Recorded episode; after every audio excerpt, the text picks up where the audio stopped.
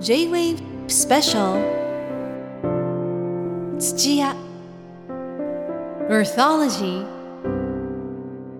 J-WAVE スペシャル土屋アーソロジー小山君堂さんと私高島彩でお送りしています。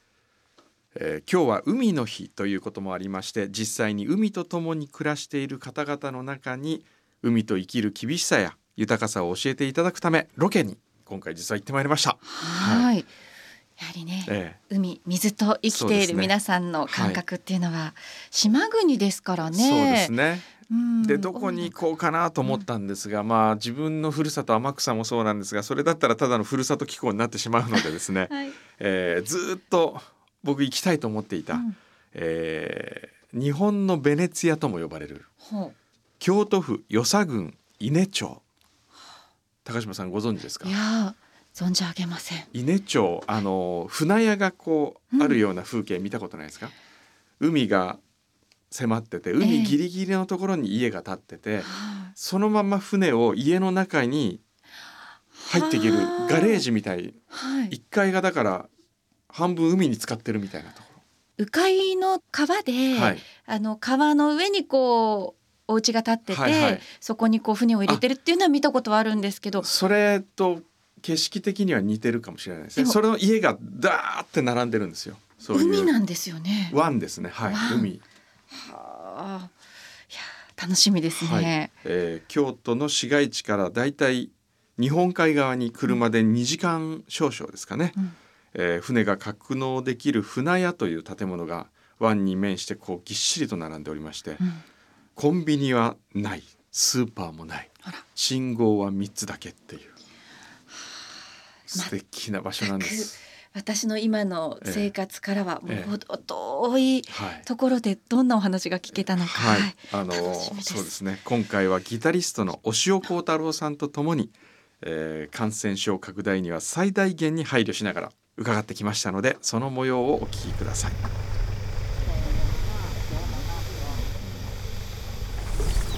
今回は京都府与謝郡伊根町にやってまいりました、えー今目の前にはですね穏やかな海とそしてそれを取り囲むように船屋が軒を連ねております。今回はギタリストの押尾幸太郎さんと一緒にこの伊根町を巡ってみたいと思います。押尾さんよろしくお願いします。よろしくお願いします。もうなんかあの癒されますね。癒されますね。あのこの久しぶりです。だからこの波の音を感じるのは。あね。あ押尾さんは普段は大阪。そうですね。大阪のあの豊中市というところええ。に今住んでるんですけど、はい。まあ海とはあんまり縁のないとあ。ころなんですけども、ね、ここはいらっしゃったことはありますか？もうずっと行きたいなと思ったんですけどなかなか来れなくて今日初めて来ましたね。か。僕もあのさんも初めて。ずっと来たかったんです。よね。いいとこですよね。ええ。僕のあのふるさとの天草の、うんうん。先津という集落があるんですけど、そっくりそっくりというか似てるんですよ。似てるんですか？ただあの規模が違います。こんなに大きな規模で船屋が並んではいないんですけど。じゃあ船屋は結構見慣れてるというか見たことあるでもこんなに綺麗に船屋として残ってるのを僕初めて見ました1階があの言ってみればビルトインガレージっていうんですかね。そうですよね。駐車場みたいな感じでじで船が。バックで入れたりとかするんだからね。いいですね。ちょっと行ってくるわとかそのまま船で行ねけるすごいですねこの町の皆様はどんな暮らしをしていらっしゃるのかをちょっとこれから2人ではい。いろいろと探ってみたいと思います。今日はよろしくお願いしよろますしくお願いしさん今回この伊根町をご案内していただく、うん。もう心強い助っ人をなんとご用意しご用意っていうか来ていただきました。はい、はい。えー伊根町観光協会の吉田明彦さんです。よろしくお願いします。よろしくお願いいたします。お願いします。ようこそいらっしゃいましありがとたうご。ざいます。素敵なとこですね。ありがとうございます。あのちょうどこうくぼんだ湾の真ん中ぐらいに観光協会の建物ありますけど観光客の方なんどれぐらいいらっしゃるんですか年間？年間35万人ぐらいいらっしゃってます。あそんなに、はい。人口2000人の町なので、えー比べるとたくさんいらっしゃってると思います。ああ。じゃあ早速ちょっと街を一緒に歩きながら、はい。いろいろお話を伺いたいと思います。はい、ご案内します。これ船屋がずっと並んでますけどどれぐらいの距離にわたって並んでるんですか？はい、えー、と周囲5キロの伊根湾に沿ってえ約230軒並んでます。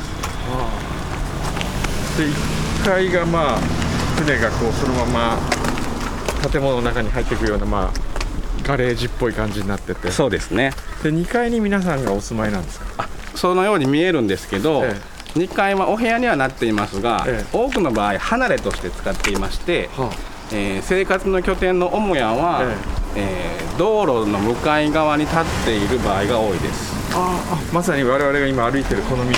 そうですねじゃあ今でいうとこの海に面した左側がたあの駐車場というかあの船がはい。船をつけるまで、はい。この右側の離れてますけどこちらが母屋。はい。はが多いです。ほとんどそうですね。なるほど。はい、そうなってるんですね。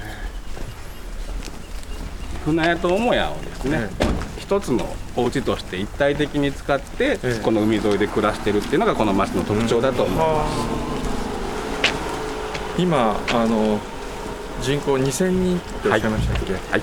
吉田さんもここのお生まれなんですか？いえ私は実は隣町といいますか、ええ。すぐ近くですけど伊根町の出身ではないです、えーじゃあ隣町から見たら伊根町はどんなイメージだったんですか？そうですね。あの私のふるさとはどちらかというと山間部なので、はいやっぱりこの海沿いの暮らしっていうのはもう驚きの連続ですあ隣町なのにはいでいつこちらにいらっしゃったんですか？そうですね、えー、と約10年ぐらい前にこちらに引っ越してきまして、えー、と今観光協会で働かせてもらってるっていう状況です。で今お住まいはもうこの伊根町？あそうです。伊根町の中に。はい。中ではい。こんにちは。あ台湾茶 この車は何ですか？これ移動販売車みたいなやつですか？ちょっと土日はここら辺えで野菜売りあ、えー、じゃあ今日これからここに店を広げるんですか、します。へどちらのご出身なんですか？私愛知県の豊田市から来て伊根町の本庄の方で山川の方で農業してます。え。ー、で今日ここでそのモロヘイヤとかはいろいろ。ズッキーニとかいろいろ。はい持ってきましたこれをここで広げて買うのは観光客の方ですか？それともこの町の方がいらっしゃる？んですかあ地元の人も寄って見てくれたら買ってくれたりするんですけど、へー。ちょっと観光客目 目当てで一期一会のあの出会いを求めて。ああそうか。ここだったらいろんな方いらっしゃいますもんね。愛知からこちらに移住されたのはいつ頃なんですか？えっとこれで12年目になります。それで農業を一から始められて。あはいそうです、あの豊豊田市に比べてはい。どうですか伊根町は？すごいいいですよ。子育てしやすいですしうち子供6人おるんです。すごい。確かにはい今7人目です。7人目。はい。お腹に今7人目が。はい。はあすごいですすごいね自然自然もいっぱいだし食べ物も海と山と恵まれてますし、え教育費も無料ですし。え教育費無料なんですか？はい。へ育てやすいです。とっても。もう子供たちももう遊び回ってます。え。みんな男の子ですか？あはいみんな男の子で。6名。あそうです。6名全員男。そうです。もうちょっとで野球チームできますねあと。そうですね。二人でね。はい。すごい。あの伊根町に暮らしてて一番幸せな瞬間ってどういう時なんですああ五感で感じられるものがたくさんあって今だったらもうほんと虫の鳴き声とかカエルの鳴き声とかもうすごいんですけどもう BGM みたいな感じででもなんかこれがすごいあし幸せだなっていうかあー私的にはあと子供がたくさん埋めて。で子供たちがもうそこら辺にバーって田畑走り回ってるのとか見るとすごい幸せです私は。はい J-Wave Special. 土屋。Earthology かやってきましたのは、船屋。ね。ここが船屋です。船屋。まさにもう目の前にもうボートがあって。あってそれでこう波がね家の中に打ち寄せてくるってなんいうですよね。もうすぐこれ船で出発できますよね。ですよね、ええではこちらのお話をはい。聞いてみたいと思います、あのこちらのこの船屋の持ち主でいらっしゃってそして稲浦船屋郡等保存会副会長の八木鈴子さんです。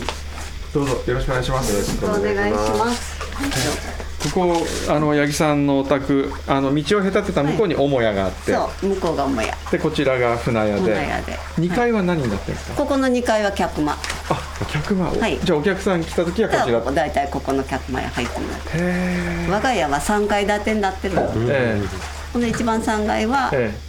あの今亡くなりましたけど主人の書斎。はになってまして、はい。あこの地区にははいこういう今保存会副会長やられてますけどはい。何軒ぐらいの船屋があるんですか？まああのー昔からのその格好に残ってる船屋というのは今230件言って話してますけど、えまあいろいろ時代が変わってるから多少は少なくなってるかもわかりませんね。はい。八木家ははい。何年ぐらいこちらにお住まいなんですか？